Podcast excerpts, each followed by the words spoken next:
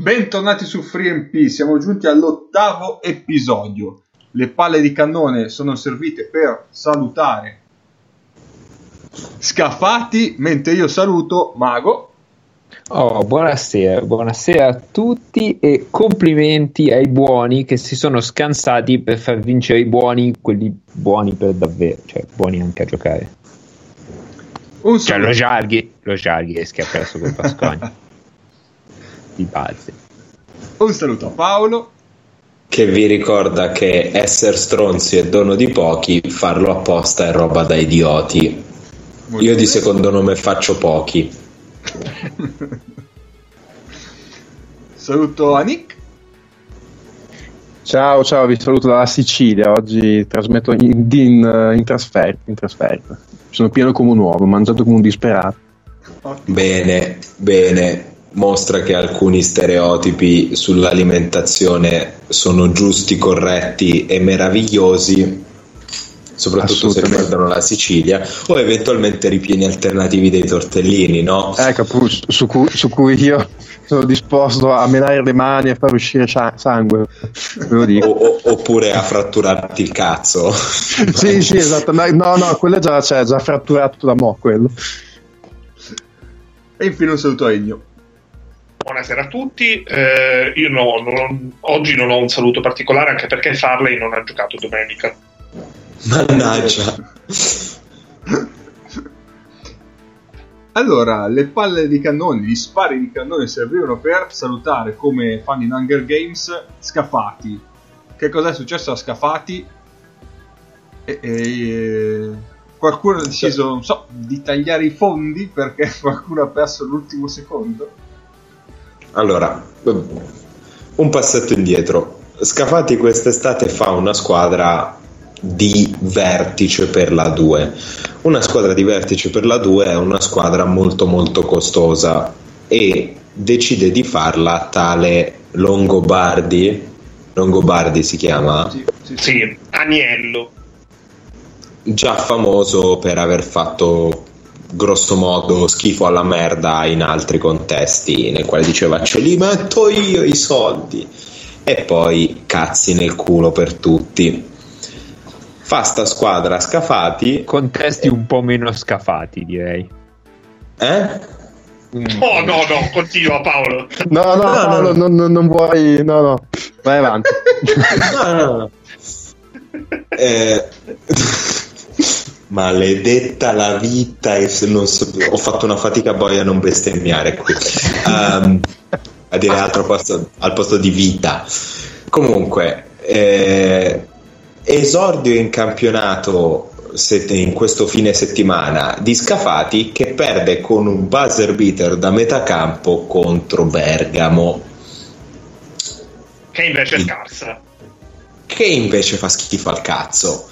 Eh, come in realtà avrebbe fatto schifo al cazzo l'anno scorso se non avesse preso Roderick, perché poi la 2 è quel campionato meraviglioso in cui gli otto stronzi che parlano italiano non contano una sega di niente, quelli che contano sono i due che parlano inglese. Detto questo, ehm, perde con questo buzzer beater, il giorno dopo esce ed è quella che poi viene pubblicata da tutti i vari aggregatori di notizie ehm, sulla pallacanestro di internet. Questa nota mandata alle agenzie nella quale la, la proprietà dice sostanzialmente ci siamo rotti il cazzo dite ai vostri sottoposti che se si vogliono se vogliono andare a rubare lo stipendio da un'altra parte si possono accomodare. Perché noi non paghiamo? Punto. Ora eh, se erano queste le tue se questo è il tuo livello di diciamo o inutile dire che c'è stata la paraculata di Longobardi che ha detto no in realtà era un messaggio forte per eh, rivolto ai ragazzi perché è intollerabile questo che saranno mantenuti solo coloro che hanno intenzione di impegnarsi in una certa maniera e tutte queste altre mi- minchiate qua Ah, io faccio Eh. presente due cose. Dopo il tuo, respi- il tuo sospiro, che prima di tutto la 2 non è come la 1 dove vale tutto, puoi tesserare mille mila giocatori, in A2 i tesseramenti sono abbastanza limitati. E, e due, Longobardi non è nato ieri, non è in giro da ieri, ma è in giro da tanto tempo, perché vi ricordate quel paio di stagioni che Scafati ha fatto in Serie 1? Ecco, era lui quello che gestiva tutto, quindi n- non è che parliamo di uno che è entrato nel nostro basket ieri e quindi, eh, vabbè, eh, c'è scappato, facciamo uscire, no, è uno che c'è da sempre.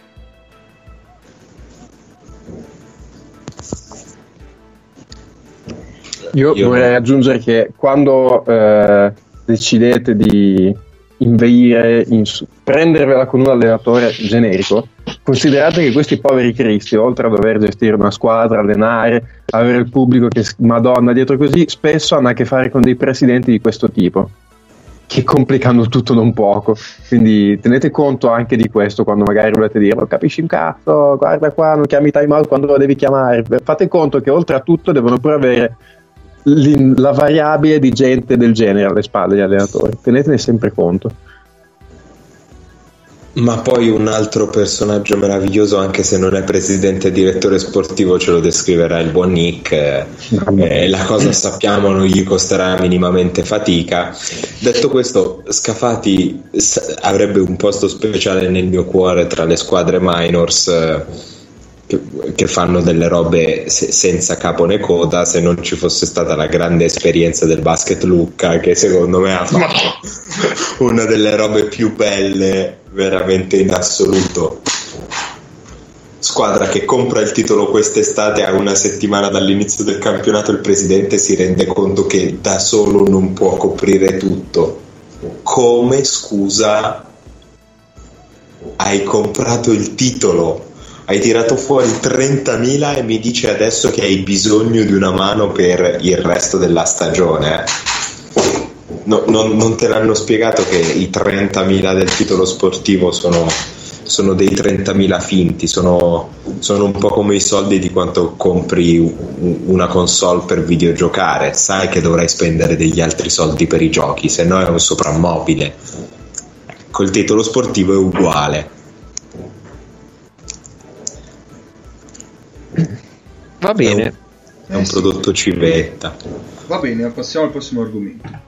Che è ancora più triste, se possibile. È triste e non sappiamo neanche se farlo in realtà, perché in realtà non si sa bene cosa sia successo in tutto. Quindi è una Infatti- parentesi seria di questo podcast scanzonato. Fondamentalmente è una parentesi in cui diciamo perché non si può dire niente su questo. Cioè, noi, Esatto. noi parliamo per dire agli altri di stare zitti di base. Di Che lo base facciamo sì, spesso. Sì, cioè. Sì, una regola molto che vale abbastanza per qualunque cosa, però in questo caso ancora di più. Sarebbe ovviamente la eh, rescissione consensuale di Blatt con l'Olympiakos. E, bene o male, la situazione precedente alla rescissione si sa. Blatt ha una malattia, una malattia degenerativa.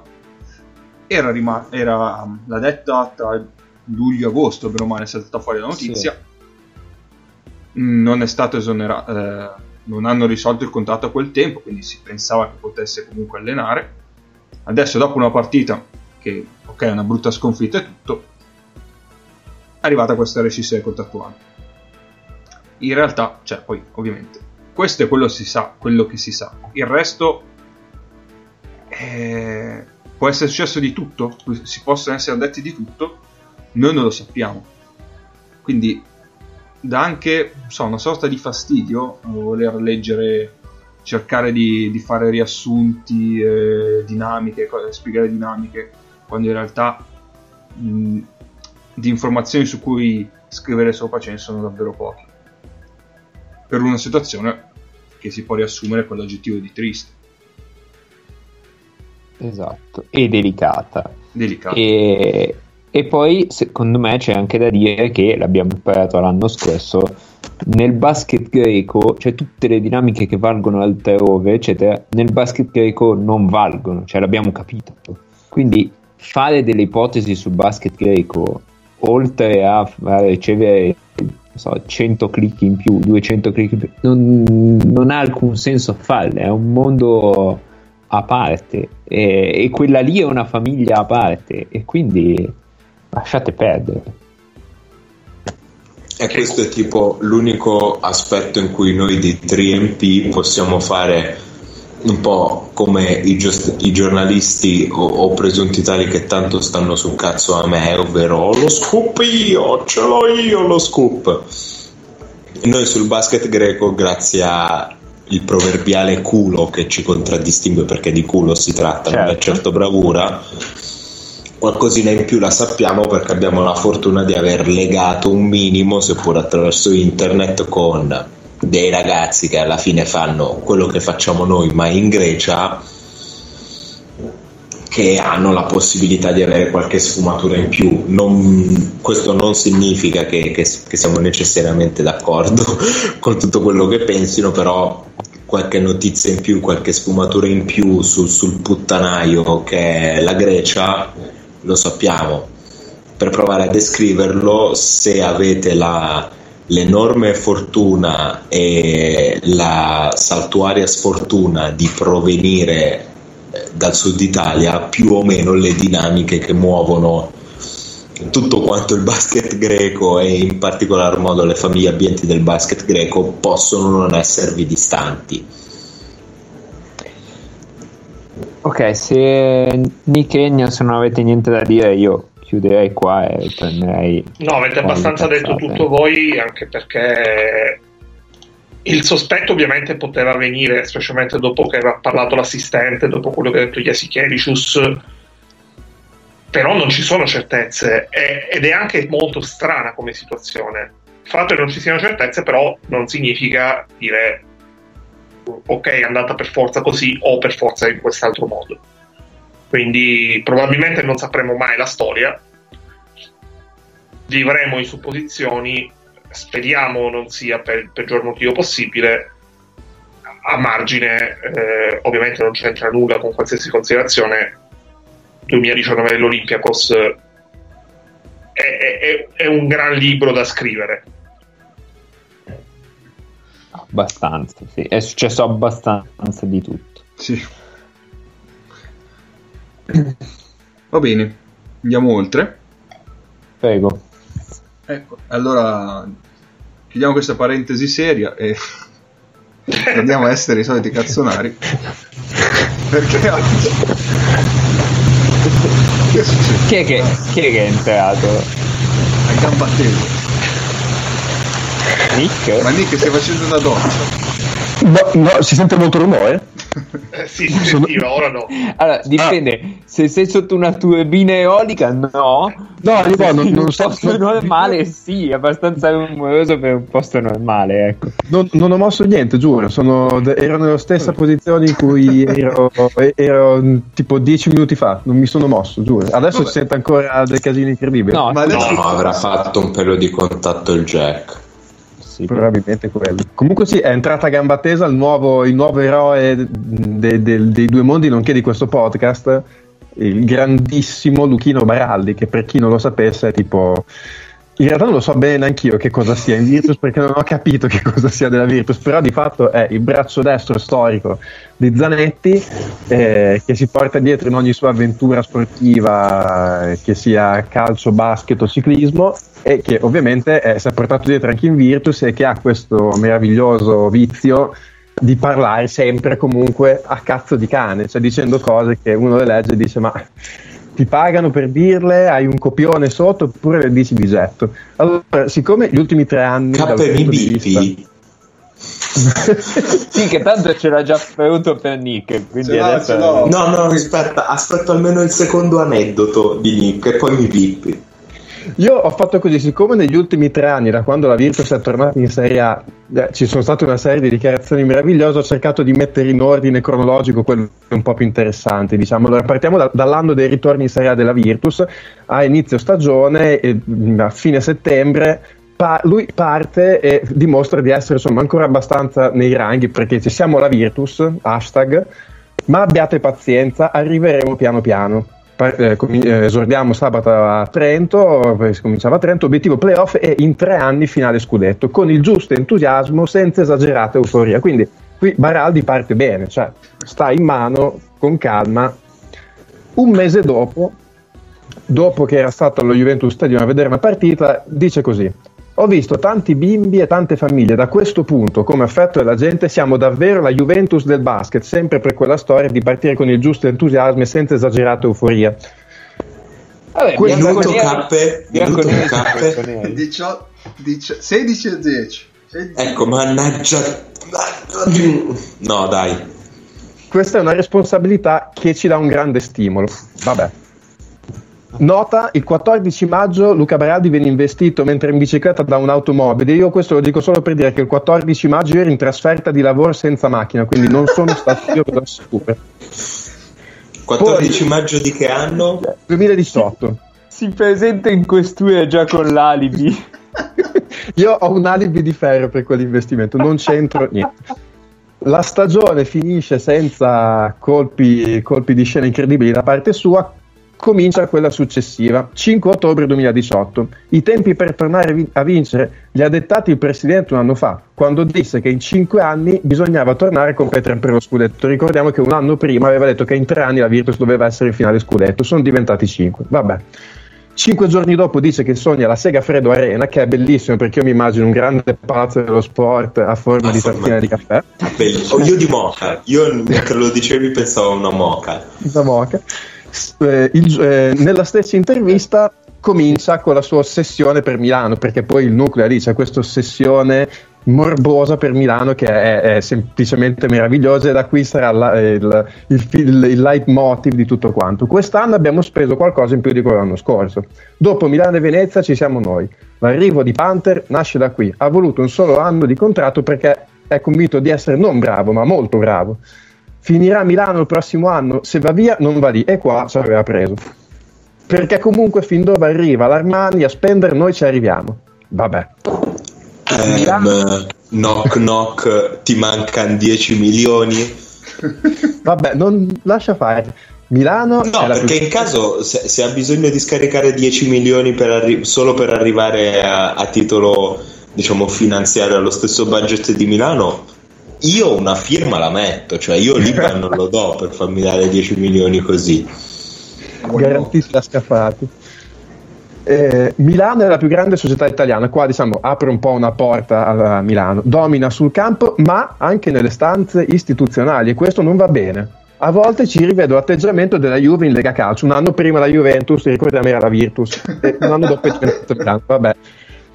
25 gennaio 2019. Chie- sembra che questi dissapori con Milano siano stati superati.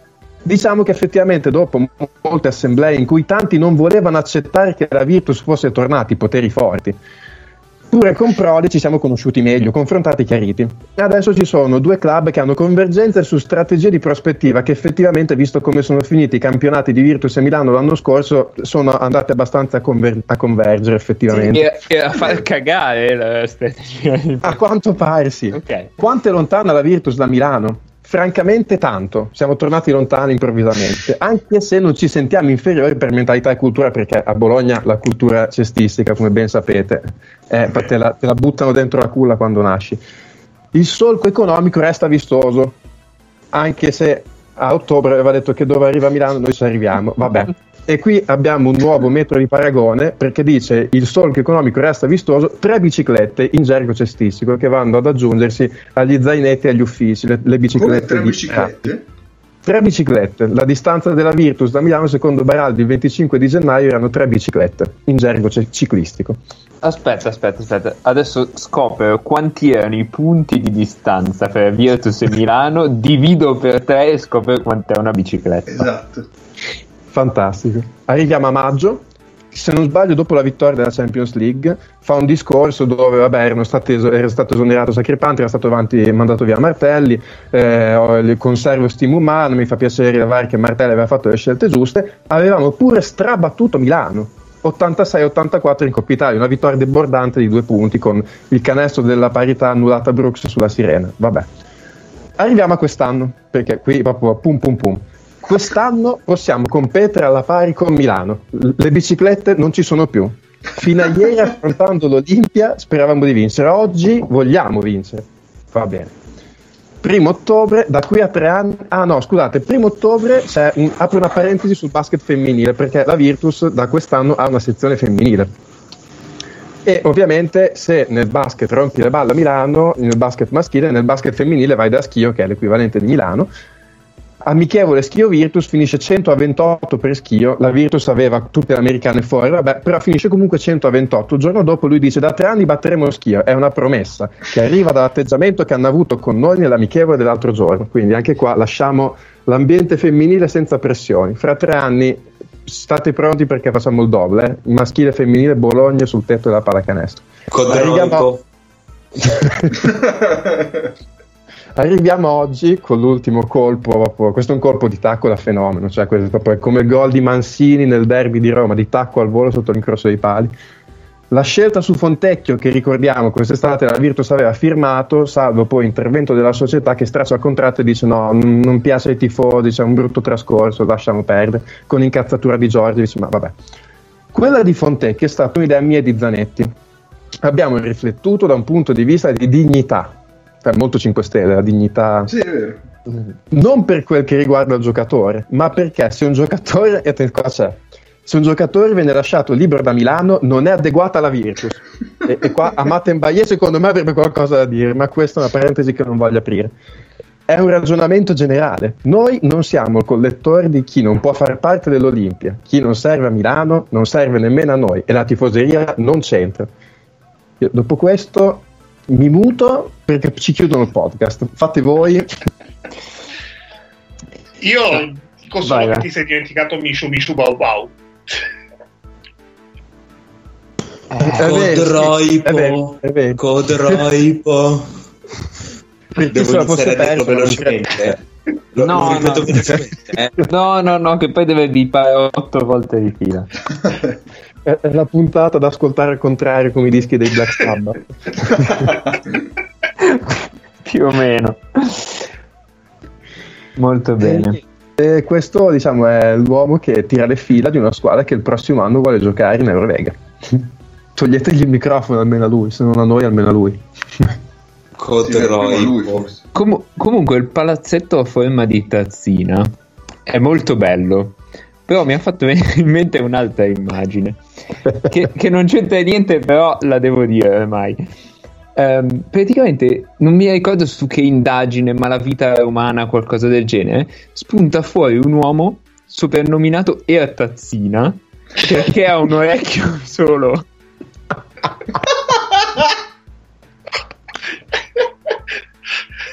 Ed è uno dei miei idoli totali.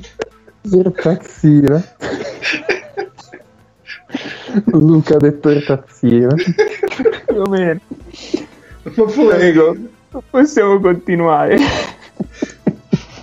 comunque, Baraldi è davvero la personificazione del dottor Jack- Jekyll e Mr. Hyde. Va bene. Io, cioè, lui era già stato a Bologna nel calcio ed era finito con Daniele Portanova che l'aveva appesa al muro di uno spogliatoio perché era andato in spogliatoio ad agitare i pugni. I calciatori non le pigliano benissimo, gli sportivi in generale non le pigliano benissimo queste cose. Un saluto a Carlos Delfino. Tra l'altro, Eh, Va bene. Allora, prima di passare all'argomento clou, direi C'è l'istituto di... Luce? Scusa? C'è l'istituto Luce? no, no. Direi di chiamare un time out Sì. e analizzare un articolo apparso oggi su un quotidiano col titolo Il casting. Ah, eh, questo, forse è vero. Mago, fai il casting con la voce del ventennio. Eh no, no, allora casting già è una parola Hai che, ragione, che non vale. Eh, no, non so come si possa dire.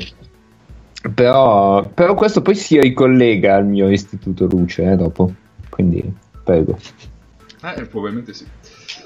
Eh, perché oggi è apparso appunto questo articolo denominato il casting nella quale si fa il nome dei prossimi play e qua c'è anche un piccolo spoilerino per la prossima rubrica Esatto. eh, che verranno dopo Hackett, perché Hackett si è ritirato dalla nazionale, quindi adesso è partito il Toto nuovo play per la nazionale. Toto vorrai anche. Toto fu- eh beh, potrebbe essere. Posso? Ma certo, Ennio, stiamo aspettando solo te. Ma allora, eh, devo dire che ci ho pensato mentre ah, tu introducevi l'argomento. Hanno fatto un lavoro perfetto perché hanno messo quattro categorie. Sembra una puntata di X Factor. Abbiamo le quattro categorie, infatti io lancerei poi eh, ai nostri ascoltatori la proposta di associare ad ognuna delle categorie il coach eh, di ciascuna categoria per portare il pupillo alla vittoria, proprio come X Factor. Perché abbiamo, allora, iniziamo dai veterani, che quindi sono gli over, abbiamo Luca Vitali, Andrea Cinciarini e Ariel Figlioi. Diciamo che qui non partiamo benissimo eh, in quanto a favore popolare dopo l'ultimo mondiale, specialmente per il buon Vitali e il buon Figlioi. Poi abbiamo la categoria dei rampanti, che però io faccio fatica ad associarla a una categoria di X Factor, obiettivamente. E qui abbiamo, forse potrebbero essere gli under, perché abbiamo eh, il giovanissimo Alessandro Paiola, 19 anni della Virtus Bologna, il giovanissimo Marcus Pissu, 24 anni della Dinamo Sassari, il giovanissimo giovane Rampante, C-O-D-R-O-I-P-O Codroibo. il giovane rampante eh, Federico Mussini, che non è un omonimo, è proprio lui, 25 23 anni da Pesaro, e poi il giovane rampante Matteo Fantinelli, 25 anni dalla Fortitudo Bologna. La terza categoria è quella degli outsider, eh, qui forse un paragone potrebbe essere quello dei gruppi, perché a X Factor spesso i gruppi sono quelli che partono un po' più in sordina per poi crescere tanto durante il corso della manifestazione. Qui abbiamo dei nobili di assoluto culto, perché abbiamo eh, Michele Luzier, 26 anni da Cremona, Tommaso La Quintana, 24 anni da Brescia, e Matteo Tambone, 25 anni da Varese. Io direi che su questi tre nomi non farò commenti. Infine andiamo con l'ultima categoria, quella probabilmente dei favoriti perché è in assoluto la categoria più forte, in cui abbiamo tre nomi eh, molto borderline, quindi questi sono veramente gli under, diciamo le under donne del nostro X Factor eh, alla ricerca del play. Potremmo proporre il format a Sky, così cominciamo pure Sky a riprendersi il campionato italiano. Potremmo, Eh, perché abbiamo eh, Davide Moretti, 21 anni da Texas Tech, e Niccolo Mannion, 18 anni, quest'anno inizierà la carriera in Serie A d'Arizona, e addirittura Matteo Spagnolo, che è il più giovane di tutti, ha 16 anni, Real Madrid. Tra l'altro Matteo Spagnolo evidentemente non c'è più paura che diventi spagnolo, eh, naturalizzato spagnolo, e quindi è entrato nella- nei 12. Quindi Matteo, Chi vincerà Matteo, questo- Fidati, Matteo, fidati di, stronzo, di uno stronzo. Le Scappa. tapas sono buone. Le tapas sono buone. Fidati. Fidati. Sono buone le tapas. Mangia le tapas.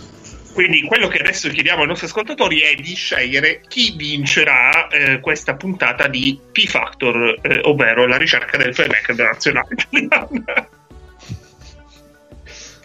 Ma li cercano giovani con esperienza? Eh no, perché abbiamo pure i veterani, quindi cioè, a X Factor ci sono anche i, gli over che sono tipo trentenni che cercano una seconda occasione nella musica. Qui abbiamo eh, due reduci dalla spedizione mondiale che una seconda occasione la cercano pure magari. Nella musica anche loro. Probabilmente sì.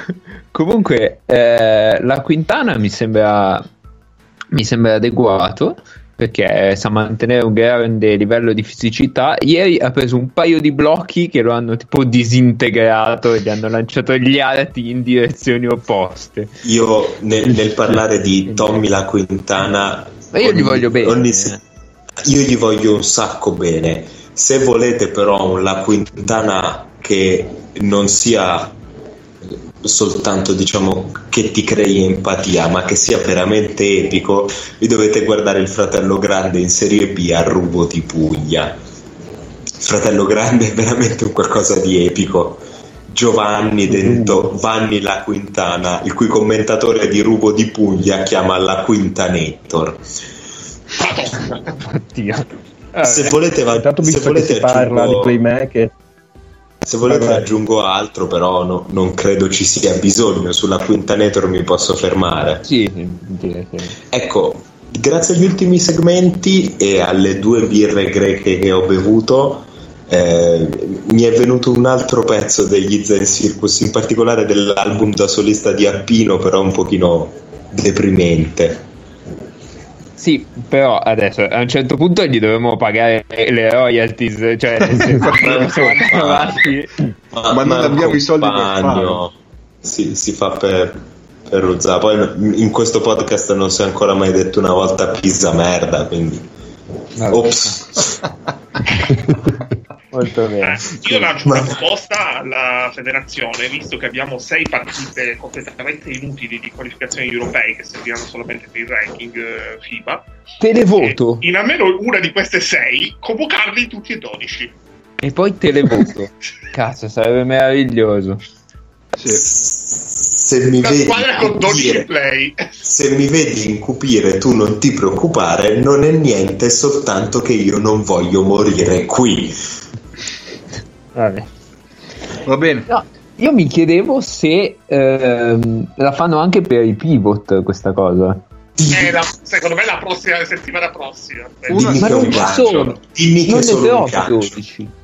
Sì, È è un gancio, è stagione. ovviamente un gancio. Ah, ok. Ma non ne trovi 12. Ma li andremo a cercare anche da due, anche in Serie B. Quindi Paolo potrà finalmente parlare della Serie B in questo podcast. E vi dico Serie solo B. che Luca Infante sarà nei 12 per il La Serie B è il campionato più epico che si gioca in Italia. Ho detto epico, non bello, non a caso. Solo che Infante bisogna scegliere la categoria perché secondo me anche tra gli outsider e i rampanti potrebbe starci. Non lo so, non, non ho idea. Oh, intanto Bene, c'è la prima doppia cifra, credo, in carriera di Paiola, visto che parliamo di giovani playmaker, con due triple, tra l'altro, che mm, valgono più o meno come le triple di Ben Simmons, le, ti- le triple Tu, di Paiola. tu dici No, no, no, No, no, playmaker. no, aspetta, Nico, però- per favore, eh. Eh? Noi No, non parliamo di tortellini. Vabbè, tu voi- non parli di NBA e di Ben Simmons, ok? Un, eh, un applauso a tutti quanti i minorati mentali che scrivono ancora di quanto sarebbe bello le triple, mica triple, le robe. Oh, guarda, incredibile, ha messo una tripla. Mm, vi dovete svegliare freddi. No, ti prego. Vi dovete tutti quanti svegliare freddi. No, so che prima o poi succederà perché è il destino di tutti, ma voi lo dovete fare tipo domani. Ovviamente Paolo dice Freddy Mercury. Assolutamente. Mago, vai, vai. Ti metto la sigla?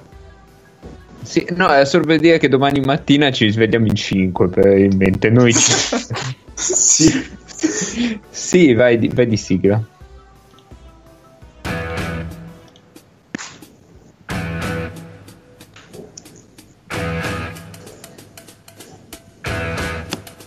Posso? A caso? Aspetta, aspetta. Non posso. Vai. No, perché sono stato zitto un quarto d'ora. Cioè, non lo so, quando stai zitto passa sempre un quarto d'ora. Va bene. Eh. Allora, questa settimana eh, pochi articoli sull'asse play pivot, purtroppo, però ci tengo a precisare che io sto tenendo una classifica sia dei, ehm, delle testate sia dei giocatori elencati per sapere poi chi è il più play e chi è il più pivot da vari punti di vista.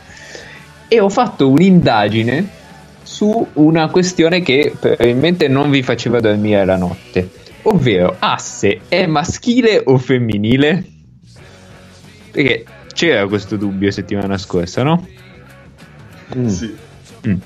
Allora, asse maschile e asse femminile sono due omonimi di genere diverso, tre cani. Il femminile ha significato generale di tavola, asse per il pane, asse per la pasta, asse da stiro. Ok, quindi alcuni dei giocatori presenti possono rientrare nella definizione di asse da stiro, però il maschile si usa nel significato geometrico e figurato. Asse di simmetria, asse della scisse, asse di rotazione, asse del timone, asse delle ruote, asse Roma-Berlino. La distinzione si mantiene anche al plurale. Le assi, gli assi. Asse Roma Berlino, lo so, non l'ho aggiunta io, è la Treccani questa, eh. Un accenno di totalitarismo. sì, molto. Eh, ma ti ho detto, questa, questa rubrica è sponsorizzata dall'Istituto Luce, quindi è giusto ogni volta ribadire. Quindi la distinzione si mantiene anche al plurale, le assi, gli assi. Per cui se scrivete l'asse pivot è stata, mh, state sbagliando due volte a citarla e a coniugarla. Passiamo ora ai tre articoli della settimana. Uh, questa settimana domina NBA Passion. Domina NBA Passion perché um, ci parla dell'Olympiakos. Uh, la squadra tenese ha perso contro un avversario che sulla carta era nettamente inferiore e ne abbiamo anche parlato, eccetera, eccetera. L'unico aspetto positivo della partita dell'Olympiakos è stata la solidità dell'asse play pivot. Spanulis e Minutino vanno continuato a mettere in difficoltà la difesa dell'Asvel. Se, sei sicuro, siete sicuri? Che non è riuscita nemmeno a trattenere, non contenere, trattenere Giorgio Sprintesis. Pensavo a trattenere una risata. È finita di 20, si- siete sicuri, eh? Cioè, Vabbè, Perché l'ho vista la l'Olympiakos, partita. l'Olympiakos ha messo in difficoltà me che ho visto la partita. quindi non lo Esatto. so. Sono d'accordo. E poi, tra l'altro, mi è sembrato che Jekiri abbia e Payne abbiano un pochino dominato, quindi tutta sta difficoltà non l'ho vista, ma va bene. Boia, Jekiri è sembrato, Payne, un eh? giocatore, è sembrato un giocatore Payne. Mentre su Jekiri più o meno me lo aspettavo che potesse essere un giocatore limitato ma con un impatto, cazzo è sembrato un giocatore Payne. Eh, io, io ho degli appunti e un appunto è Spanulis si fa uccidere da Jeffrey Taylor. Così. Va bene, poi seconda, sempre NBA Passion, ehm, ci dice che mm, stiamo parlando di Varese, quindi ritorna Varese. La, ritrova- la ritrovata leadership dell'MVP della seconda giornata Josh Meglio sarà una vetta gatta da pelare per la difesa bolognese, che insieme che insieme a Jeremy Simmons rappresenta un asse play pivot con l'apostrofo, quindi no, sbagliato, di tutto rispetto. Ma quindi E qui- Bologna fa- crea un asse play pivot con... No, no, no, no, no. no, Eh, no. Allora, Però sembra così. scrive- Aspetta, te lo rileggo. Te lo rileggo. La ritrovata leadership dell'MVP della seconda giornata, Josh Meglio, e io ci ho messo delle virgole, ma non ci sono delle virgole. sarà una brutta gatta da pelare per la difesa bolognese che insieme a Jeremy Simmons, qui palesemente è soggetto alla difesa bolognese, E infatti, rappresenta un asse play pivot di tutto rispetto. vedi, difesa di Com'è, Bologna com'è che si chiama questo errore? Anacoluto? Questo è un Eh, no, si chiama sinestesia forse. No, Eh, sinestesia è no, quando sinestesia sono le, le co- sensazioni sensoriali sensazioni diverse, sì, è vero. Eh, forse è un anacoluto. Beh, ti dico solo che poi Mi pare sia anacoluto. Questo cambio repentino di soggetto a cazzo di cane, che è la definizione della. Treccani, eh, di anacoluto. la butto lì così, tanto poi mi il- lo scrittore se, se l'ascolta. Sei una mezza sega, devi smettere di scrivere per cortesia, non Ma poi- guardare la pallacanestro. Non è NBA. Passion. eh? Cioè, non è NBA Passion, cioè. NBA. Ma che vabbè. Tra le file degli italiani non vanno sottovalutato Matteo Tambone, non vanno sottovalutato. Amico, io non so chi sei, non me ne frega un cazzo, non me ne frega un cazzo. Però fatti un favore nella vita, la roba su internet resta per sempre. Quindi lasciare una traccia di sé, soprattutto se il sé fa schifo al cazzo, è un problema. Lascia perdere, lascia stare, fai altro. Va bene, passiamo all'ultimo che è Olimpia Azzurra, che quindi passa a 2 e raggiunge mm, NBA Passion e Basket Inside. attenzione. Eh, che incredibilmente ci parla ancora di Josh Meyer e Jeremy Simmons perché dice eh, la chiave sarà l'asse play pivot Josh Meyer e Jeremy Simmons che all'Alliance Dome è stata semplicemente dominante. Anche qua no è maschile è maschile perché non è un asse da stiro non è un asse per il pane non è un asse per la pasta. È più simile all'asse Roma-Berlino. È l'asse Roma-Berlino esatto i nostri intrepidi sull'asse Roma-Berlino. Fine? Prego, io, io, ho finito qua, sono solo tre sta settimana. peccato, Tutti gli altri erano tre. sulla serie B, c'erano degli articoli bellissimi, però serie B, serie A2, campionati... No, sulla, B, sulla B che cosa dicevano? Eh no, sono tantissimi. Tu vai a cercarti asse play pivot su, su Google e... Eh, effettivamente la Serie B ha, del- ha delle squadre che sono ferme nel tempo. No, bellissime. ma perché poi sono tutti quotidiani locali. Sì, sì. Cioè, l'eco di Taranto che parla di Taranto, il giornale di Cremona che parla di Cremona. La prealpina che parla di... E la prealpina però ti distrae perché può essere Como, può essere Lecco, può essere Eh, tutte, tutte, parla di tutti. Secondo me una versione cartacea della prealpina è tipo un dizionario. Solo l'inserto dello sport è enorme. È possibile. Va bene. Chiudiamo il Io, ventennio. io lo so che finirà malissimo questa rubrica. Prima Sì, o poi sì. becco, becco qualcuno che per sbaglio aveva un amico che ha un amico che ascolta questo podcast e, e finito. finisco in tribunale. Eh, si possono il anche attaccare al cazzo. Al mio sicuro. Mi difende Paolo. Prego. Ti devi attaccare al cazzo, questa qua sarà la mia ringa difensiva. Sei un coglione attaccati al cazzo. Va bene, basta, via. 40 minuti sono passati. Di Come È ora di chiudere le preview che sono anche post view di Eurolega. No, però Ritorna. aspetta, aspetta, aspetta. Io non ho capito tutta questa fretta. Ci hanno detto che dobbiamo fare puntate anche più lunghe. Io, Hai ragione. Si fanno Io- io maratone di fare- 18 ore. esatto, io volevo fare una puntata che iniziava oggi e finiva domani al Mind the Gap in cui ci trovavamo tutti assieme. Che gancione Come se fosse un clamoroso. film di Nolan, tipo.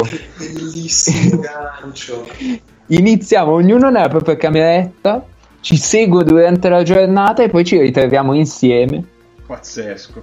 Sì, domani siamo a insultare la gente al Mind the Gap. Per, per chi voglia. di Teleton. Eh? Una specie di Teleton per pagare le querele che si arriveranno. Sì, do- dovremmo aprire un, un qualcosa quando, quando verremo querelati. Però è bello Maratona Teleton come, come titolo. Eh no, e le palle di cannone Eh, eh, non so. si possono battere. Beh, io ne ho già 5 qua. Eh, poi, poi li vedremo, passeremo al bagno. Va bene. Torniamo quindi dunque alle pro- post view di Eurolega e riprendiamo dal Epes. Chi vuole Allora. lanciarsi? Ah, dobbiamo riprendere. Cazzo, non c'ho sotto mano i voti. No, io... eh, cioè Paolo ha dato 3, quindi sicuramente lui deve partire. Io, ero con- No! io ero convinto, avendo dato 2, di doverla affossare, perché ero convinto, cioè mi aspettavo che ci fossero tanti 1. In realtà solo K ha dato 1, Paolo ha dato 3 e gli altri hanno dato tutti 2. Io ero molto vai. al limite sul dare 3, devo dire la verità. Quindi vai Paolo. Ah, allora, io penso che Larkin si possa confermare che sia un giocatore di altissimo livello. Cioè, è praticamente la risposta alla domanda come sarebbe Mike James se fosse un giocatore funzionale o un essere umano tutto sommato concentrato e quadrato. Secondo me la risposta è Shane Larkin. Detto questo, ehm, fondamentalmente io credo che l'anno scorso abbiano fatto un qualcosa che abbia dell'eccezionale, non che abbiano performato al di sopra delle loro possibilità, perché puoi performare al di sopra delle tue pers- possibilità relativamente in una competizione come l'Eurolega, quindi penso che valgano un livello molto alto. Detto questo, penso che abbiano dato il meglio di sé l'anno scorso e Morman quest'anno è rotto, vero? E quindi almeno in termini di regular season secondo me questa cosa la pagheranno, nel senso che dovrai andare molto più piano, molto più calmo in termini di intensità e di tutto, eh, perché secondo me questa è un'assenza per loro molto pesante, perché abbiamo visto quanto potesse essere importante per loro nei playoff, perché sostanzialmente era l'unico giocatore che non poteva uscire mai dal campo. E, e quindi per questo diciamo che è un 3 basso, è un 2,8. Raccontatevela un po' come vi piace di più, però fondamentalmente è questo. Eh, cioè volevo mettere una squadra strana sopra e la mia squadra strana quest'anno era il Bayern Monaco.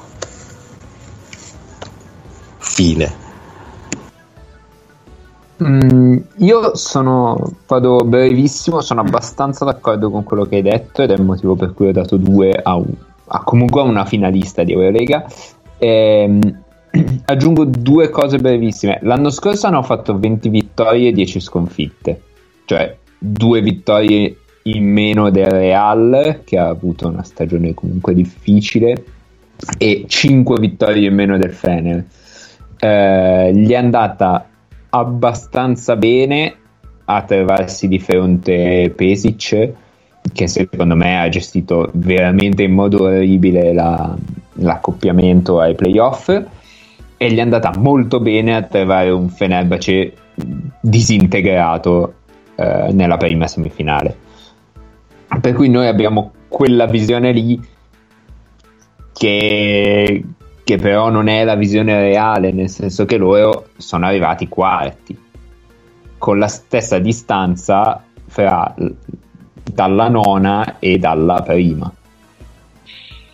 E poi appunto il fatto che Morman sia rotto e che l'anno scorso abbia giocato probabilmente la stagione della vita è un problema. E adesso vediamo come rientrerà. Io, io, in questo senso non mi sono sentito troppo uno scemo quando io ho messo 3. Che comunque, diciamo, coppiamente ai playoff sapevo fosse un po' particolare eh, e, e che ho tenuto fede della regular season perché poi le Final Four sono veramente un mondo a parte e ne approfitto velocissimamente per ribadire un concetto. Eh, tu, diciamo, l'Eurolega la vinci, tra virgolette, in termini di programmazione se arrivi alle Final Four. Cioè, l'Eurolega si vince in quattro. Chi va alle Final Four? E poi di queste quattro, chi è più bravo, è più culo, è è meglio in quel weekend lì, alza anche la coppa che è una figata incredibile ed è una roba eccezionale, però fondamentalmente l'Eurolega si vince in quattro. Sono d'accordo. Mhm. Io se, se, posso aggiungere un paio di cose, la prima, oltre a essere completamente d'accordo con il vostro discorso su Superman, è che loro sono gli stessi cioè fondamentalmente hanno sostituito Motum con Peters.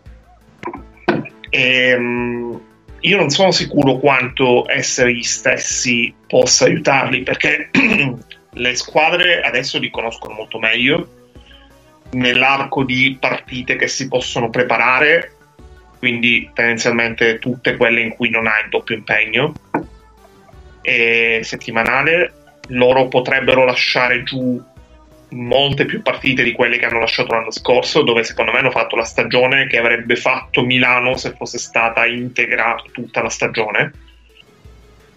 E anche perché pure que- questi sono stati integri tutto l'anno l'anno scorso. Adesso l'hanno pagata perché Easy sì. è molto man, però l'anno scorso sono stati gli unici a non avere nessun problema. Tre anni hanno... Motum alla fine. Sì, hanno viaggiato praticamente a velocità della crociera, sono partiti bene però a differenza di altre che sono partite bene e poi si sono sgonfiate, loro sulla bella partenza hanno costruito e non si sono più fermati e hanno viaggiato a un ritmo abbastanza regolare.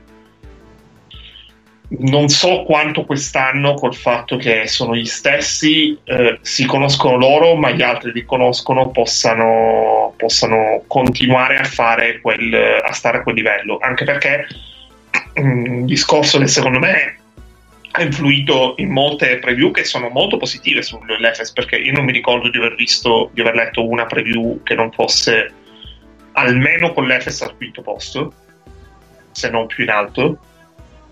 C'è il fatto che secondo me l'anno scorso la gente non si era fino all'anno scorso la gente non si era reso conto della bravura di Atman quindi l'anno scorso ha visto quello che obiettivamente un capolavoro non tanto per quarto posto è una Io bella l'avevo for detto che Ataman era bravo. Eh, Eh, ma anche per il fatto che questi hanno comunque vinto il campionato in Turchia eh, approfittando comunque di un Fenerbahce debilitato però comunque hanno vinto il campionato e sono andati vicinissimi a un passo da vincere, da vincere tre trofei in una stagione perché hanno fatto tre finali quindi non lo so cioè van- vanno molto pesati. Ecco vo- voglio vedere nel caso in cui dovessero avere una partenza lenta e questo è abbastanza possibile perché comunque dopo, dopo che Larkin bisogna vedere come torna dall'infortunio e come potrebbero reagire. Perché visto l'equilibrio che c'è potrebbero anche ritrovarsi inaspettatamente e per certi versi anche immeritatamente nel mischione che lotta per le posizioni playoff ci sta. Cappe, tu che li hai messi in fascia 1? Yes. Allora, sul discorso eh, Mormano ovviamente d'accordo con voi. Secondo me Però, però, c'è Singleton, quel fenomeno. Esatto, secondo me il sostituto di Motum che era stato preso prima è Singleton, poi è stato preso come pezza per l'infortunio di, di Morman Peters che tutto sommato chiaramente non è del livello di Morman ma eh, ti può dare mh, la stessa pericolosità dal perimetro e quindi in- nell'emergenza che si è creata con quell'infortunio è una buona presa Ma Singleton, Eh. scusami, Singleton è stato preso dopo? Io mi ricordo Peters a inizio, a inizio estate e poi Singleton dopo che si è rotto Merman. Io al contrario però mi, allora a questo punto mi confondo Boh, eh, vai avanti per comunque- raccontare il volo. Però il discorso è quello, eh, cioè alla fine lo vedo così comunque. E sul discorso che faceva Ennio è vero, però io lo vedo più da un punto di vista, cioè, eh, nel senso, il fatto che si siano praticamente confermati tutto il roster può essere, c'è sempre lì quella, è una spada a doppio taglio, no? Lama a doppio taglio. Eh, può essere sia un problema perché gli altri ti conoscono di più, però può essere anche un lato positivo perché hai più consapevolezza sui tuoi mezzi, hai consapevolezza più sui tuoi limiti, poi hanno vinto il campionato, eh, quindi può essere che nella loro testa ci voglia essere un ulteriore da- eh, step da fare in avanti, quindi competere ancora ad alti livelli in Eurolega. Adesso io gli ho dato uno perché li vedo mh, al netto dell'infortunio adesso di Larkin, mancava anche Bobois contro il Barcellona. Ehm, li vedo comunque molto solidi per poter arrivare tra le prime quattro. E quindi son- cioè, gli ho dato uno perché li vedo abbastanza ben costruiti per arrivare alle prime quattro. Al netto però comunque di tutte le problematiche che dicevate voi. Però l'aggiunta di Singleton secondo me può essere comunque ti dà comunque opzioni che l'anno scorso non avevano. E Sì, mentre sugli, sugli esterni eh, hanno confermato in pratica tutto il blocco. Micic, secondo me, si confermerà come ha fatto la passata stagione, eh, sui livelli della passata stagione e come, di come buono ha fatto il mondiale. E niente, è questo. Comunque confermo, Peters a inizio luglio e sono Singleton al 10 settembre. Allora hanno preso Singleton come sostituto. Vabbè. Sì. Ci sta però. Cioè, mh, Sì, al di allora il gioco più però vede più, più Peters come sostituto eh, di Morman, eh. forse per quello che... Sì, ci sta. No, però eh, come, come minutaggio, al di là di come è andata la prima partita in cui Peters ha messo credo qualsiasi cosa, Sì, beh, quello vabbè. ma, ma in realtà vedo tipo 25 di Singleton e 15 di Peters. Sì. Sì, sì, sì, sì, probabilmente è stato più in campo perché appunto eh, ogni Sì, volta che sì. tirava segnava. quindi. Comunque c'è da dire che loro hanno comunque eh, turchi spendibili. Nel senso, Sì, hanno Balbai di sicuro, che nella prima ha giocato perché non c'era nessuno dietro. sì, chiaro che quando tornano eh, sa, Boboa e Larkin è chiaro che gli altri cadono in minutaggio, però nel caso ti servono anche ampliare le rotazioni in qualche partita, comunque li puoi spendere per- senza Sì. andare troppo in perdita. Sì, sì, che non di solito, sai, i nazionali non li consideri tanto perché dici, vabbè, alla fine sono gli americani quelli forti. O quelli comunque, gli europei forti. Però loro hanno tutti, comunque sono spendibili. qualcuno anche giovane. eccetera. Sì, esatto. Cioè, ho visto Vai. bene Tunce alla prima. Mhm. Passiamo a... La come ce le hai tu? Prossima È il qua, Sisca. so- qua sono tutte pari, ok. Zesca io ho dato 2, tutti gli altri hanno dato 1. Ok, quindi parti tu. Eh, quindi parto io. Allora, parto brevemente da quello che hanno perso e quello che hanno, che hanno invece acquisito. Eh, il Sesca ha perso completamente il suo reparto guardie, tranne di fatto Hackett, ehm, e che era quello su cui basava la sua pericolosità e le sue, le sue ondate offensive.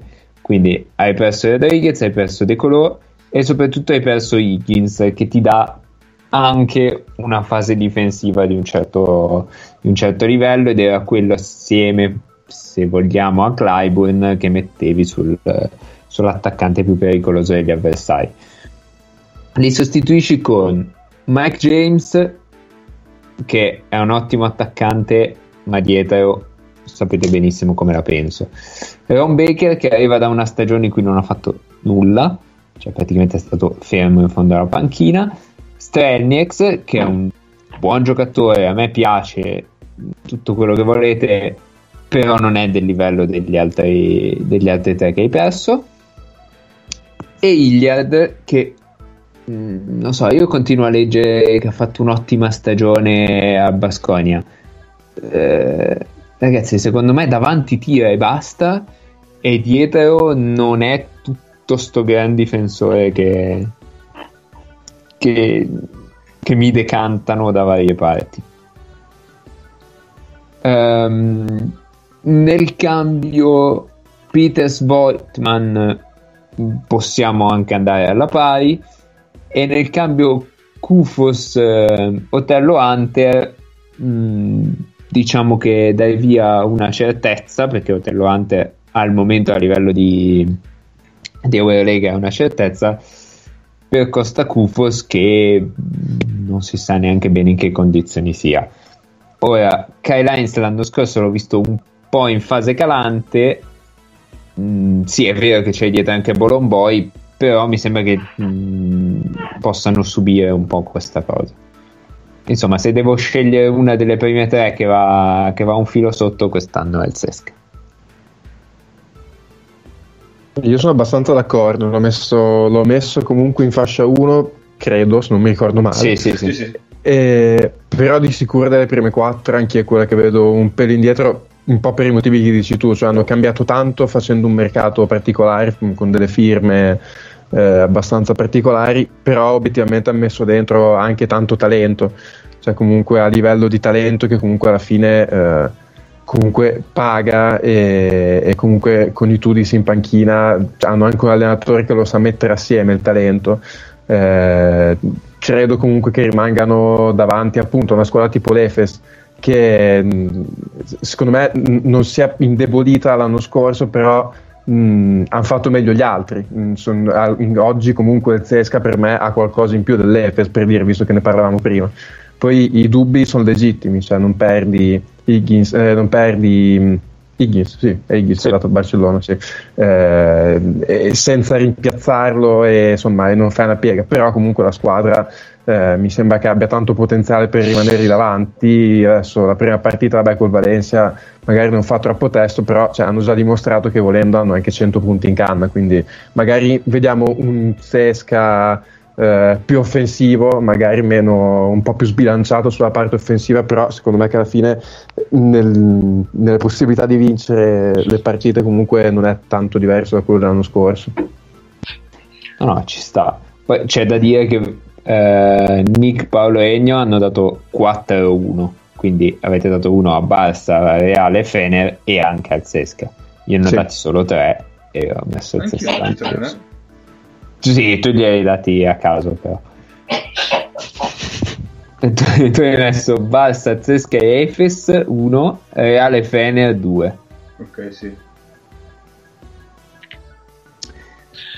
Ah, secondo me quello che hanno perso loro tanto è anche in termini di difesa al ferro perché detto che in attacco io mi aspetto che facciano anche un paio di partite da, da 110 se non addirittura 120 mm, nell'arco delle 34 partite comunque vincere a Mosca auguri e eh, batterli in casa comunque sarà sempre difficile quindi potrebbero anche essere testa di serie numero uno però secondo me in difesa detto che comunque sugli esterni hanno perso molto mh, sotto canestro non, non li vedo bene perché Kufos è tutto da vedere come sta in campo. Kyle Hines con un anno in più con meno esplosività mi lascia un attimo perplesso. Probabilmente la chiave potrebbe essere se veramente hanno recuperato Boronziewicz che io l'ho visto molto bene nella partita di Valencia eh, se non altro perché comunque è un altro corpo che gli dà un minimo di presenza e anche di cazzimma di tanto mestiere Sì, Voigtman non è sto grandissimo difensore, Eh, cioè, infatti, nonostante infatti, le per questo. misure. per questo cioè eh, Voigtman da un lato eh, Kufos dall'altro detto che comunque non è che Peters fosse No, Tony Allen, però era proprio diverso l'assetto, quindi ti potevi permettere uno come Peters nel momento in cui non te lo puoi più, permettere perché hai degli esterni che sono abbastanza mediocri, se non scarsi in difesa. Devi essere forte sotto canestro perché altrimenti sei, sei in mental. no, eh, Peters in difesa aveva più la fisicità di Woody Allen, direi. Notevole questa. Grazie, grazie. Ehm, Cap, possiamo passare a una delle altre tre? Ma volendo sì, anche perché eh, non avrei molto altro da aggiungere. Eh, Pensavo ci fosse uno di voi altissimo, sul... invece mi date ragione. Vabbè. No, nel cioè, allora, Anche discorso- quando diamo numeri diversi. Il discorso 1-2 Sì. che è da dare da fascia 1 a fascia 2 cioè io sono rimasto lì tipo mezz'ora davanti allo schermo a dire boh cioè Questo per dire anche come passi bene il tuo tempo in generale. sì lo so eh, questo è un altro discorso Eh, perché in, in linea teorica di uno devi darne 4 perché sono quelli che hanno il fattore campo però io ne vedo 5 a lottare per il fattore campo quindi alla fine ne ho dati 3 che sono abbastanza sicuro riusciranno ad averlo e 2 che sono in questo caso eh, Real e Fener che al 90% ce l'hanno, uno dei due va quinto per, per congiunzioni astrali, però eh, li vedo tutti bene o male sullo stesso livello queste 5 squadre. Chi più chi meno, però diciamo. Vai col Fener. Il discorso è quello. Fenerbace, che vado a prendere la scheda. Hai, preso, hai dato due tue e uno tutti Sì, allora, eh, gli ho dato due perché rispetto alla passata stagione ha perso due giocatori che reputo fondamentali che, repu- che reputo fondamentali per, per, la squadra che era lo scorso anno, che sono Melli e Gudoric. Li ha sostituiti con Williams, che è tutto fuorché un giocatore come Melli, ti può dare sicuramente alte qualità che Melli non aveva, ma Melli ti dava una solidità difensiva sotto canestro e una visione di gioco offensivo che è difficile che Williams ti riesca a dare. E quindi questo lo vedo come un difetto non indifferente da non sottovalutare. E mentre Gudoric possiamo dire che ha sostituito con Decolò più o meno sì secondo me ci sta eh, perché alla e... fine i, i, minuti di Gudoric da 3 erano pochi nel senso erano che pochi e poi c'era anche comunque il discorso che Kalinic l'anno scorso era sempre un po' rotto quindi magari esatto. anche lì quest'anno in teoria se Kalinic è sano quelli sì. lì, quei minuti di Guduric li assorbe lui. Ecco, De Colò invece sicuramente ti dà uh, una solidità offensiva che Guduric magari non ti poteva dare, anche se oddio, in alcune partite il uh, livello offensivo di Guduric poteva essere quasi paragonabile a quello di De Colò per alcune frazioni di gioco. Sì. Però comunque De Colò chiaramente a livello offensivo lo conosciamo tutti, sappiamo cosa ti può dare, però anche lì vai a perdere un po' quella solidità difensiva che avevi su, sugli esterni grazie a Gudoric che quello chiaramente non ha eh, io ripenso al Fenerbahce ogni anno e lo vedo come una delle migliori difese dell'Eurolega vedo che ha perso i suoi praticamente due dei suoi migliori difensori sia sugli interni che sugli esterni li ha sostituiti con due giocatori ottimi ma che non sanno eh, equiparare quel livello difensivo lì ecco perché li vedo gli ho dato due, però cioè, non è che dico che adesso non fanno più i playoff. Sono magari un attimo più in difficoltà, devono rivedere un attimo due assetti in più. Ci sta. Eh, diciamo che rispetto alla scorsa stagione, eh, dove comunque hanno fatto 25 vittorie e sono arrivati i primi, eh, sì. Ehm, io penso che gli si spacchi un po' meno gente fra le mani e quindi diciamo che eh, quello che, che, l'anno scorso hanno perso in continuo, cioè quello che l'anno scorso avevano in più da altre, in altri punti di gioco, quest'anno lo guadagnano con la continuità del roster. Ehm, e poi hanno aggiunto Westerman, che secondo me può anche far giocare un po' di più Lucas lontano dalla palla, farlo avere un po' più tranquillo ad aprile, un, cioè facendolo riposare un po' di più perché l'anno scorso, dato che gli si è spaccato Ennis, che peraltro è ancora free agent, io lo dico a Milano se volete, avete bisogno di un esterno. E, ehm, e poi Eric Green, che però di fatto non è mai entrato nelle rotazioni, eh, secondo me possono arrivare con una rotazione un po' migliore, con un po' più di tranquillità.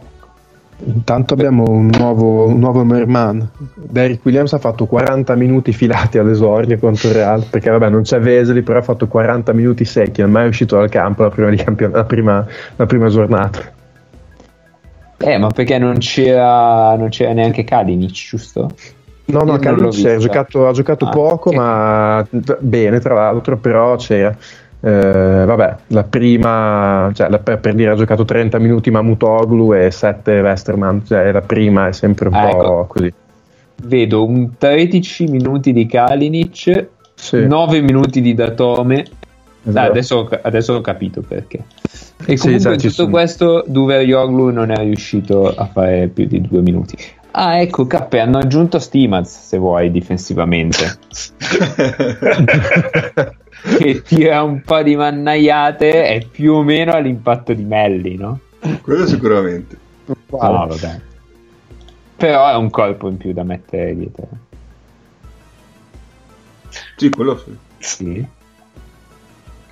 Um, nel mio giudizio, quello che per me è stata la differenza tra 1 e 2 è Westerman perché perché West Ham è un giocatore che l'anno scorso come tipologia non hanno avuto e concordo sulla difesa e soprattutto a me preoccupa molto il fatto che eh, Wesley ancora non sia non sia pronto, mettiamola così Però è andato E- a... è volato a Belgrado, eh? Una squadra. Eh, ok, però se rientra domani sarà 50. Sì, ci sta. Trovare la condizione, comunque vanno via 6-7 partite. Ora, secondo me loro non rifaranno quello che hanno fatto l'anno scorso, ovvero comunque anche per inerzia cercare il record che fondamentalmente hanno raggiunto con un bel po' di giornate d'anticipo, perché poi le ultime l'hanno vinta abbastanza col pilota automatico. Sì, non ha neanche fatto di tanto. Ehm, non mi piace tanto in ottica playoff e Final Four il fatto che siano molto più vecchi. Cioè loro secondo me sono andati molto all-in anche per tipologia dei giocatori che hanno preso per sostituire Guduric o Melli perché comunque mm, Williams ok è l'età di Melli praticamente perché credo siano entrambi 91 Sì, e Guduric è molto più giovane di De Colò Mm, però è comunque andare tutto su, tanto su questa stagione anche perché credo che Obradovic sia, sia in scadenza sì, se ricordo bene, sì. e, e se sono andati all-in potevano andarci meglio perché non hanno tante certezze dietro certo è che il livello di talento è tale che se tu arrivi a Colonia le puoi vincere anche di talento quelle due partite. Senza fare particolari discorsi su eh, fatto che difensivamente sei molto più scarso dell'anno scorso Sì. Ah, spero, spero a, margi- a margine spero che Westerman significhi vedere sempre meno Bobby Dixon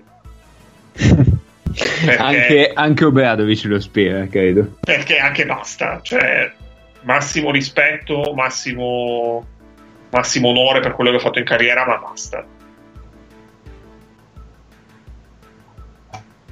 E comunque è vero che Guduric è giovane, ma esiste già un nuovo Guduric.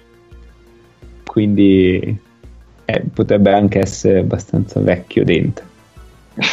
Cioè, se, se senti il bisogno di, di dire che c'è un nuovo Guduric. Ehm, a posto? Prossima? O volete aggiungere qualcos'altro? No, Niente. io sono a posto. Real. Siamo a posto? Cap- Real? K di nuovo con due, tutti gli altri con uno. Allora, vi risparmio ancora il discorso dell'1-2, bla bla bla. Sì. Che E- nel basket tra l'altro si chiama Dai e Vai 1-2. Esatto, nel basket si chiama Dai E niente, cioè sul Real gli ho dato due però prima che prendessero... Chi hanno preso il, il centrone, non mi viene il nome. Mesri, Mesri. no, l'hanno preso. Oddio, Sì. con Mesri probabilmente eh, hanno anche qualche tonnellaggio in più. Eh, sono una squadra che ormai è rodata da, da- da anni. Mm, Campazzo penso che ormai sia uno dei top, eh, top 5 nel suo ruolo in Eurolega, top 3, non lo so.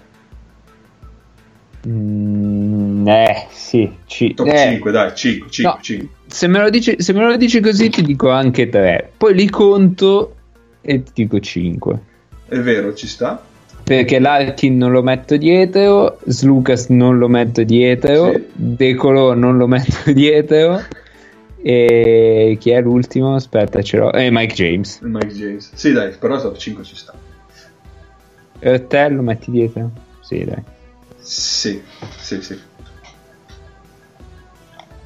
Eh, il fatto che secondo me un esterno in più non gli avrebbe fatto male. Ah, Però, questa cioè, però, questa però è una grande citazione. Mm? Questa però è una grande citazione da me l'anno scorso. Che ero convinto che fossero corti sugli esterni e poi mi hanno perculato Ah, vero, è per vero, tutto vero. l'anno. E allora vedi che quest'anno anch'io ribadisco questa cosa. Magari ci, ci sfanculeranno anche quest'anno questo pensiero. Sotto invece, boh, mm, sono a posto. Però c'hanno... Ecco, il discorso esterno forse è perché Fernandez c'è ancora un altro anno, penso che non lo possa fare. E a quel punto c'hai Taylor da gestire come, come esterno. E poi chi metti? È un po' così. Mhm. E un po' deck quando non fa, non fa il cambio di Anthony Randolph perché è gente inciso tra i impazzisce, deck da 3. Ma deck, deck in realtà è molto più 3 di uno a caso Kuzminskas. Sì, no, è vero, è vero, quello è vero. Perché comunque dietro è mobile, non, non soffre più di tanto. Non ha tiro. Mm, Non ha tiro, sì, ha poco tiro, però taglia, taglia abbastanza bene. Tra l'altro questa è una domanda che mi è venuta in mente oggi men- mentre cazzeggiavo. Ehm, chi sono i migliori taglianti dell'Eurolega? Però questa la, la proporremo quando faremo una puntata corta, cioè mai. Però pensateci. Di avere in mente tante cose. Vabbè. E, vabb- e niente, cioè...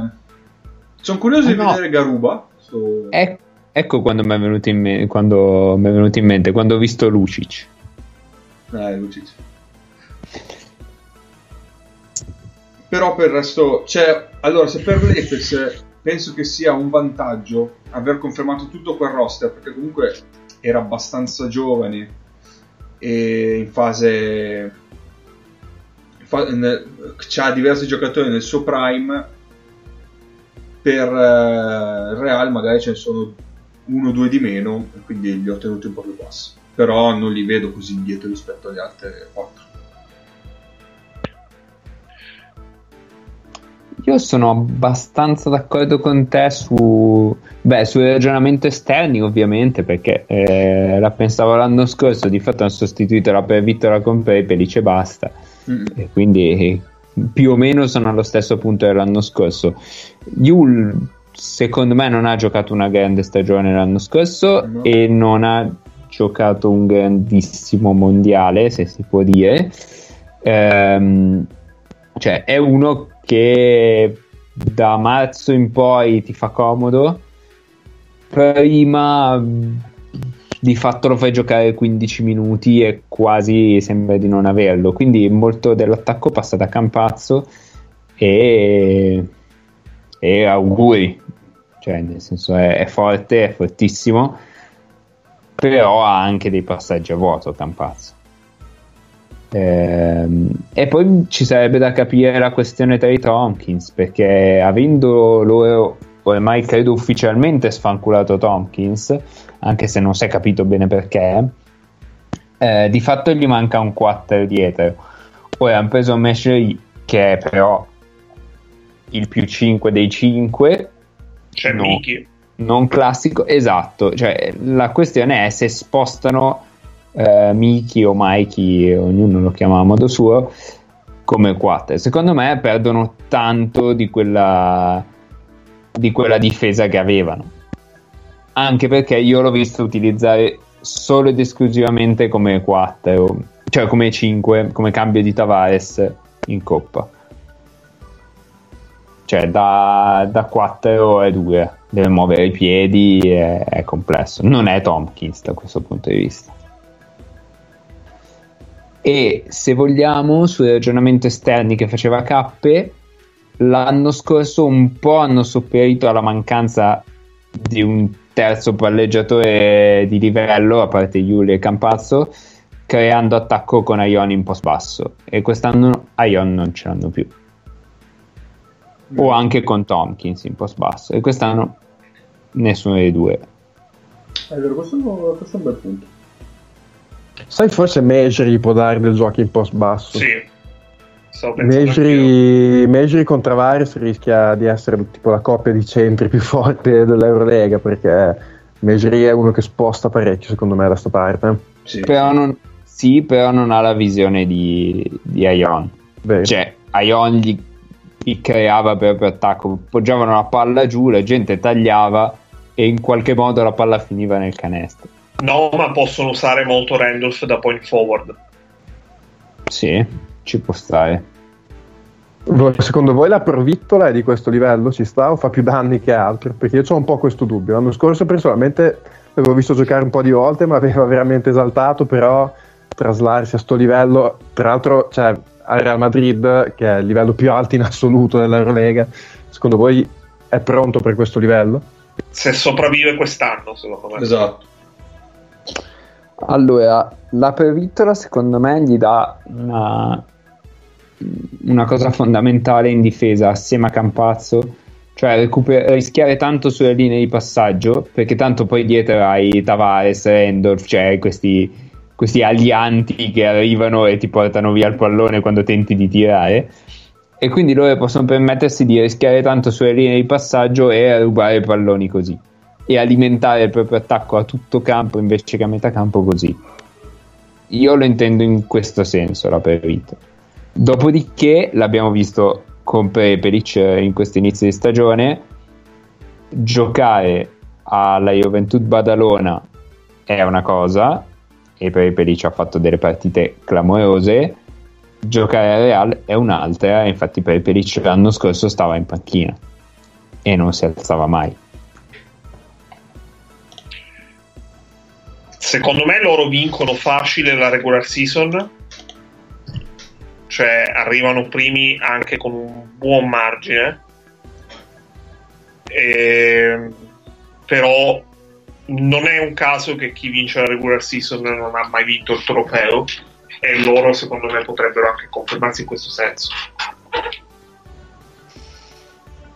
Cioè se dovessi scegliere una squadra che la alza a Colonia non sono loro o meglio, sarebbero loro nel caso in cui giocassero la finale contro Pesic. e questo è un gancio È un gancio per l'ultimo della squadra. volutissimo, volutissimo. per il Barça Perché Pesic non può vincere, cioè parliamoci chiaro, va bene tutto, ma Pesic non può vincere l'Eurolega nel 2020. Specialmente nel momento in cui gli hanno messo la 31esima squadra NBA in mano.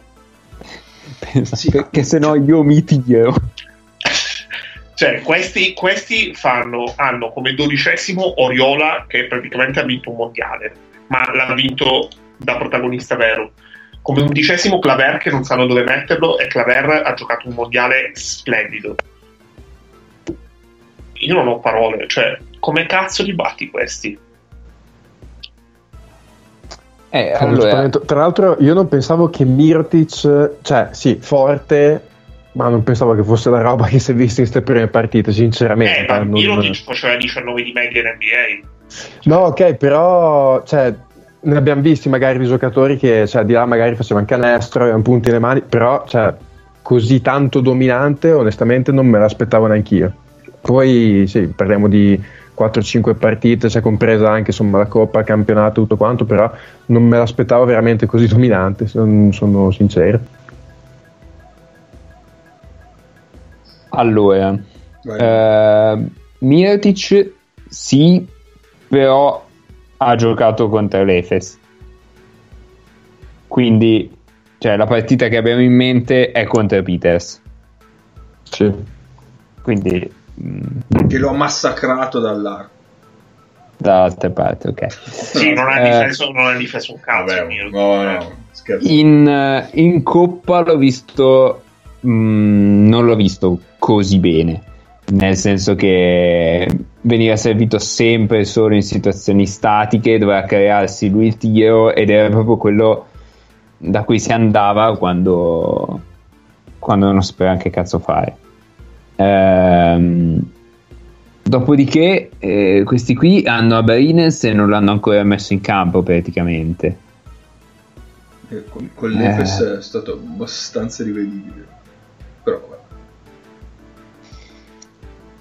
Non lo so, l'unica cosa è che eh, si possono sparare da soli. Eh, a, me È non, possibile. a me non sembra esatto, a me non sembra così impossibile. Cioè, io, io vedo una possibilità in cui questi giocano un possesso Pangos, un possesso Ertel, un possesso Abrines, un possesso Mirtic e, e poi quando qualcuno dice io voglio un possesso scazzano e basta.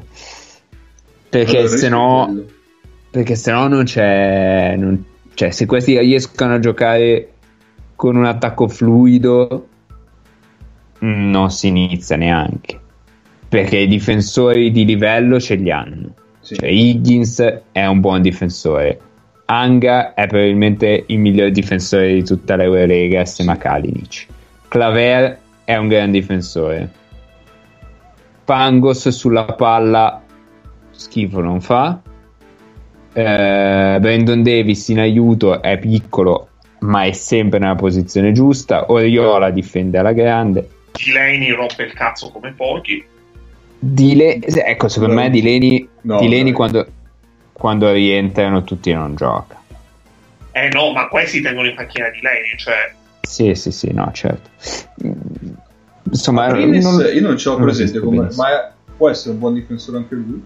Chiedi a Berra Vabbè, che, cioè, che si- che si vedeva ogni singolo possesso difensivo di Abrines santuomo contate No, che però in, in- in Europa Brines ha un vantaggio fisico su Sì. praticamente tutti i, compo- i concorrenti diretti. sono d'accordo Abrines non è un brutto difensore ok, no, perché mi aveva fatto quell'impressione contro il- l'Efes, però magari è una partita... cioè non è non è Eh, non gioca, non gioca da 9 mesi, da 9-10 mesi a Brines. Sì.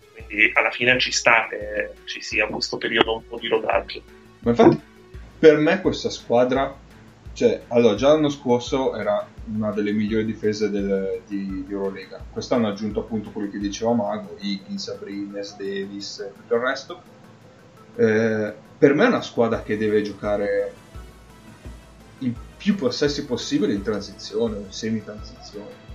Perché c'è, non solo c'ha buoni difensori con cui puoi andare in contropiede, ma c'ha anche gio- gente come Pangos, come Anga, che in transizione dà il meglio di sé. sì sono E il, d'accordo proble- il problema è che Pesic non piace tanto giocare ad alto ritmo.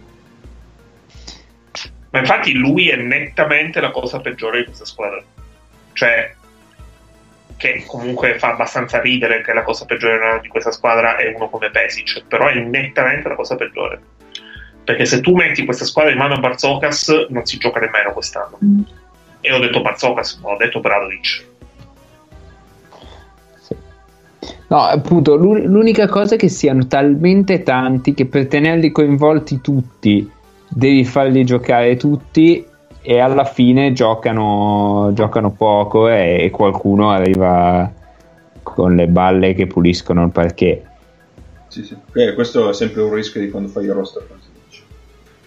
Cioè, io, io personalmente trovo, mm, come dire, molto offensivo nei confronti delle altre squadre, tipo della Svel, per dire, che Ribas in teoria non entra neanche in campo, che quando saranno a pieno ritmo Oriola gioca 5 minuti, che Roland Smith, che è un giocatore che a me piace tantissimo, praticamente non giochi.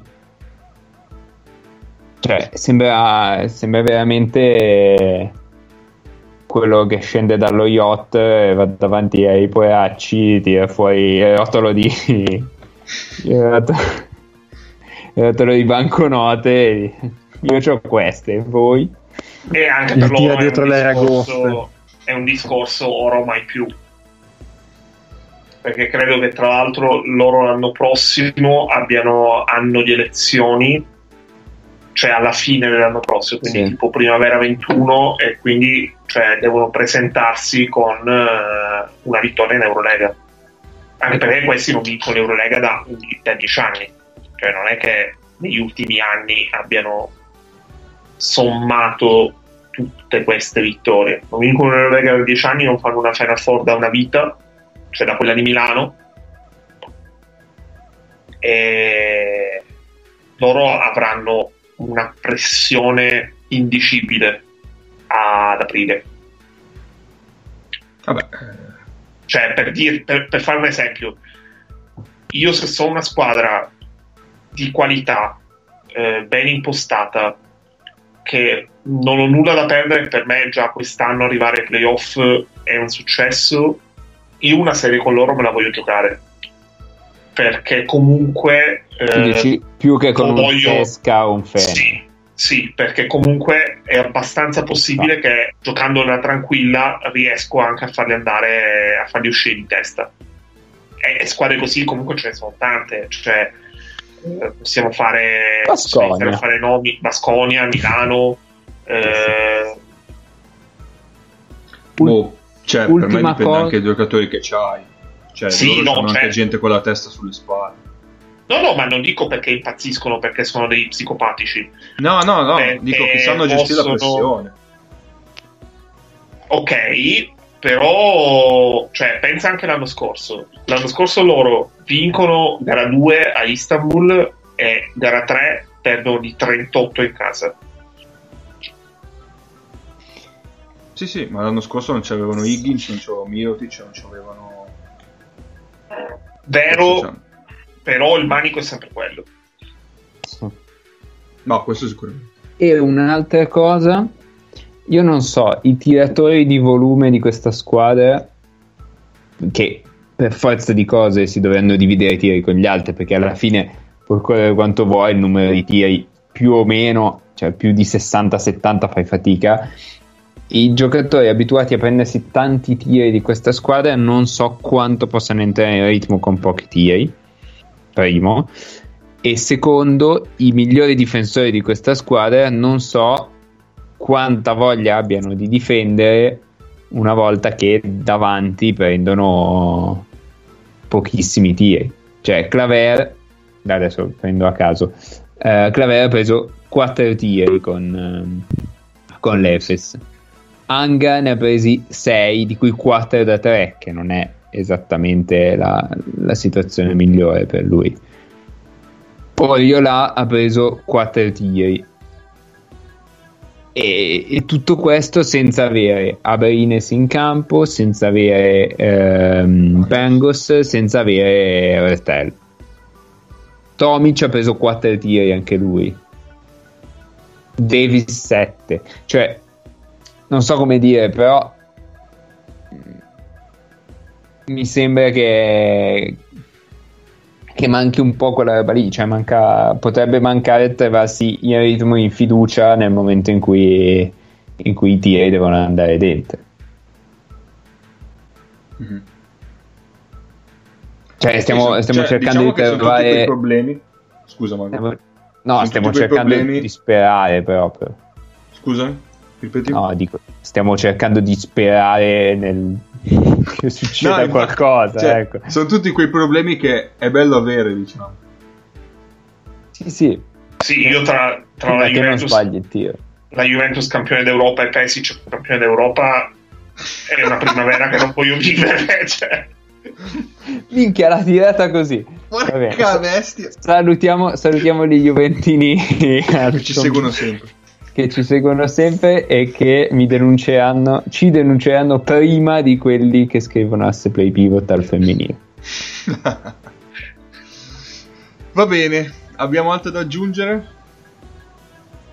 Non penso. Non sulla preview. E io, cioè, io direi, cioè, un minuto e trenta... Eh. Ah! Niente, non ce la puoi fare. Niente ragazzi, mi dispiace. Un'ora e 33, ora 34, direi che perfetto. Ho un mini rant, un mini rant per arrivare a un'ora e 35. e qualcuno c'ha un rant da fare.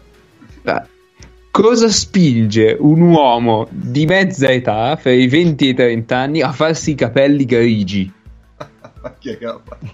Eh, allora l'ha fatto Edwin Jackson, che giustamente poi si è anche scavigliato perché è giusto così. Ma è una mossa che ho visto fare anche da Noah Lyles, campione del mondo dei 200 metri. Non capisco perché a 20 anni ti devi presentare con i capelli grigi. Poi Edwin Jackson stavano anche malissimo perché la divisa dell'Asvel è grigia. Quindi è una, co- una coppiata terribile. Mentre segnalo che l'Essort è tornato con i capelli normali. Cioè, più o meno. Meno male, Cioè, meno male. Ora può giocare allora. Sì, sì, sì. sì. Va bene. Dai, allora direi che per oggi è tutto. Ci sentiamo settimana prossima. Forse mi sentite settimana prossima. Attenzione. Per chi c'è, ci vediamo stasera, perché quando ascolterete è già domani, che è già giovedì. Ci vediamo stasera al Mind. Ciao da Cappe. Oh. e- O ieri sera se siete dei cani che l'ascoltate al venerdì.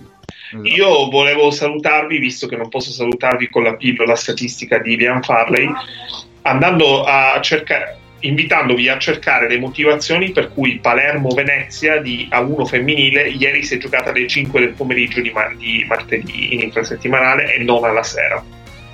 Perché vi assicuro. No, no, no, vi assicuro che, guarda- che guardarla, eh, cioè leggere le motivazioni, riderete tanto e capirete tanto dello sport in Sicilia. Ah, lasciamo così. Va bene. Ciao. Ciao.